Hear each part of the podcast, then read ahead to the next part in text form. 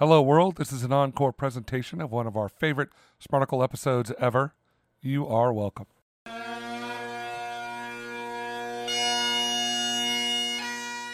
Welcome to the Smarticle Podcast, where we take a good article and make it gooder.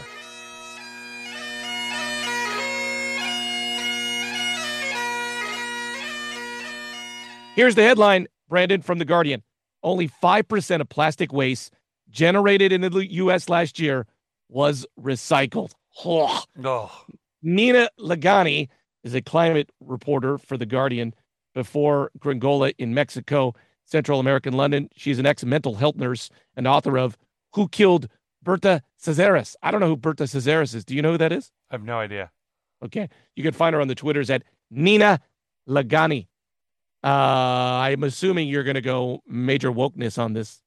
Uh, she's definitely probably pretty woke, but I, I give a pass to people that care about the environment. Oh, you So even though, That's yeah, cute. yeah, That's I feel like they're doing something good for the Earth. They're not trying to make sure that everybody's exactly equal, but they're saying, hey, you know what? The Earth is falling apart. We need to do something about it. So I'm I, I'm assuming she's very woke. Um, but I loved this article and I thought it was really really interesting. So I the giving her a pass this week. I think we should listen to her. Americans discarded 51 million tons of wrappers, bottles, and bags in 2021, about 309 pounds of plastic per person, of which almost 95% ended up in landfills. Oceans are scattered in the atmosphere in tiny toxic particles. Here's the rub, Brandon. Not a single type of plastic packaging in the U.S. meets the definition of recyclable used by the Ellen MacArthur Foundation's new Plastic Economy Initiative in the report. Even plastics long considered recyclable, bottles and jugs, fall far shorter than the 30% recycling rate needed to meet the definition of recyclable by the foundation. It's all a sham, Brandon. Recycling is a complete sham. Had this not come from Greenpeace, I probably would have been like, this is sort of some sort of right wing hit piece. But it, it was it was really sad to me. I mean, I, I read this article and I was sad. I was like, you know, one thing that was really interesting in the article was I love statistics and data because they can be manipulated, but they also can tell a big story. And um, I don't remember what the number was, but it was pretty high. Of most people uh, in America are good with recycling, would would actually support recycling efforts. So America as a whole is not like ah screw it, throw it in the river. Except like, mostly yeah, in Missouri. They don't they don't recycle in Missouri, but apparently- go on. Do they not recycle in No. Missouri? I don't In know. Alabama and certain parts of Mississippi. Go on. Okay, but so outside of those places, even those places, I think people recycle. I think that if someone could offer them a thing saying, "Hey, look, we can really make the world a better place if we just put these cans and bottles into this receptacle," I think that the, the culture would find a way to do that. the The sad part about this piece was it doesn't matter. Like even if we do it, it's still. I mean, all those people that said, "Hey, they just throw it in the trash anyway," they were right. But the worst part about it is it's even more sad that they were right because it sort of feeds their weird story that we shouldn't recycle. And on the flip side, we have a we have a plastic island in the middle of the Pacific, that's si- half the size of Greenland. Right when you go to your beaches today and you see those little shiny rainbow things, that's plastic, right? Yeah. What are we doing, and how do we stop it? That's that's the part of this article. They didn't give any offers other than saying that we need to start being aware of the fact that this is happening and so we need to put our efforts into place to deal with ending plastic pollution because that's what the UN has said, right? They're trying to put a legally binding agreement in place that by 2024 we will adopt this ending plastic and ultimately what they said was we got to go back to like the old school getting bottles for our milk from the milkman. We need to use things that we that we renew that we use over and over as opposed to things that are just thrown in a dumpster and they're gone. You know, once again, I'm confessing all these things that I didn't know until like 18 months ago. I never knew what plastic was. I guess I'm like most Americans. I say this because I feel like most Americans think it like grows on trees, like you somehow.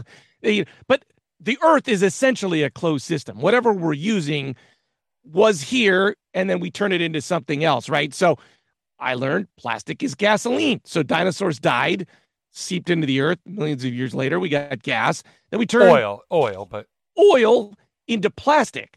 So essentially, this plastic is going to go back into the earth, but it takes billions of years to get recycled into whatever else it will be when human beings are long gone.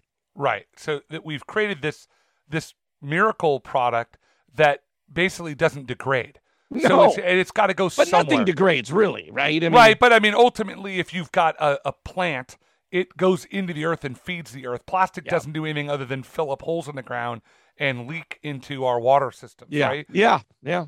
And I think that you could look at America first and foremost for driving this engine of consumerism, right? We want Yeah. what we want and we want it now without any thought to the long term ramifications of what it's doing. I even my lovely wife, who I just I love her, she's great, but I cannot convince her. We have these great bags from Trader Joe's that I have had for they're like, well, they you know, one bag equals 100 paper bags. I'm like, no. I have had these recyclable bags from Trader Joe's for like 15 years and I still use them. Yeah. I cannot get my wife to put them in her car and use them. She comes home every time with new paper bags from whatever hippie market she went to. And I'm just like, can't you just take the, and she refuses see, to. I I push back on that. I think paper bags are perfect because you don't live you live in a place where they waste everything. Our paper bags are used for the compost, and every scrap of food that comes off of our plates and flowers goes into the paper bag, and then Yeah, we, we do the same thing. We definitely paper bags are compostable. Yes, we definitely do that, and I agree with you. It's like it is if she was just getting plastic, but sometimes she'll go to Plastic. Ingles, Ingles, which is this freaking horrible Plastics. made in Yeah. America store. It's a grocery store, and they could care less about, could not care less about anything else, right? So they they just have plastic bags in there. They they give you paper bags, but they have no handles, so no one's going to use them, right? I do. I think they do that on purpose so that people won't actually want the paper bags because I think they're more expensive than the plastic. So they just throw. I mean, you see these people triple bagging plastic bags. So they give you like, I'm like, So I don't bad. want the plastic bags, dude. So bad. And it is. What? So what is what is going to happen on landfills? I mean, how many landfills are there across the United across the world? Like, are they just smoldering chemical plants underneath our ground? Like, what happens to that? Well, there was a great book called Trash, I think, uh, about how we deal with our trash. And Yeah. you know that the single largest peak, the single largest hill mountain in Los Angeles, is a trash mountain? Yeah. It's a thousand feet high above sea level. It's this massive trash mountain. Uh, the article talks about the fact that in 2018, China stopped receiving our Yeah. our our garbage. So we can't just when we would get those shipping containers coming with all those goods from China's, we were sending them back full of our trash. Yeah. So I mean, they're not doing that anymore. Plastic, plastic. Right. Well, theory. whatever. I mean, but they were. I mean, all the trash that we make that we throw in was going into these dumpsters and being sent across the ocean to China. When China's like, "Now we're not taking it anymore." So what do we do with it? Well, okay. So here's my question, because you're a lot smarter than me. Do you think we'll fix this plastic problem? There'll be some engineering genius will figure out how to turn plastic into something good in our lifetimes. I have hope that that will happen. I do. I mean, I know that there are scientists out there working on this right now. Of course I mean, they are, To right? find some way to, yeah, because if we could do that, then we would solve a lot of the world's problems. Couldn't we find it seems logical to find some sort of chemical compound that you could sprinkle on a plastic and turn it into water? Yeah, I suppose, but I think there's also that fear of the of the law of unintended consequences, right? We come up with this compound and it wreaks havoc somewhere else. I mean, I hope that it's something that can be a win-win, that that it, it breaks this down. But what's it breaking it down into, right? The oil, the, the ultimately at the end of the day, plastic is oil. So if we Yep. break it down, it becomes oil again. So I, I don't know. You know, I, I I'm hopeful. I feel a little bit sad that here I have been doing my very, very best to to do my part. We recycle, we compost, we do all that Yeah. stuff, and you're like, wah, wah, wah. now composting is one thing that isn't a bad thing, and we should all be doing it. But just recycling your can, it turns out, yeah, I- now I bet like less than 1% of people in our country compost. I guarantee it can't be larger than 1%. no, I agree with you. It can't be because and it's, it's, so good. And by the way, there's this whole like San Francisco, obviously San Francisco, uh, liberal, blah blah blah.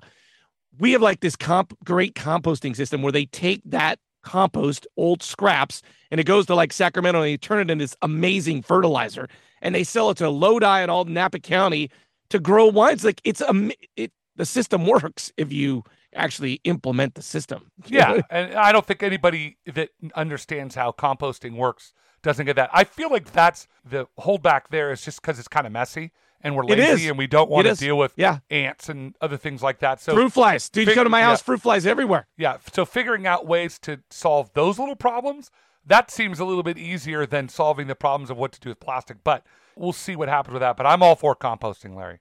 Yeah, I don't believe it. So if the status quo continues, global plastic use and water waste will nearly triple by 2060. It, so here's my question. You know, you go to someone's house for a party or you go to like a big event and you like look around right before you leave and there's just plastic cups and cans and bottles everywhere.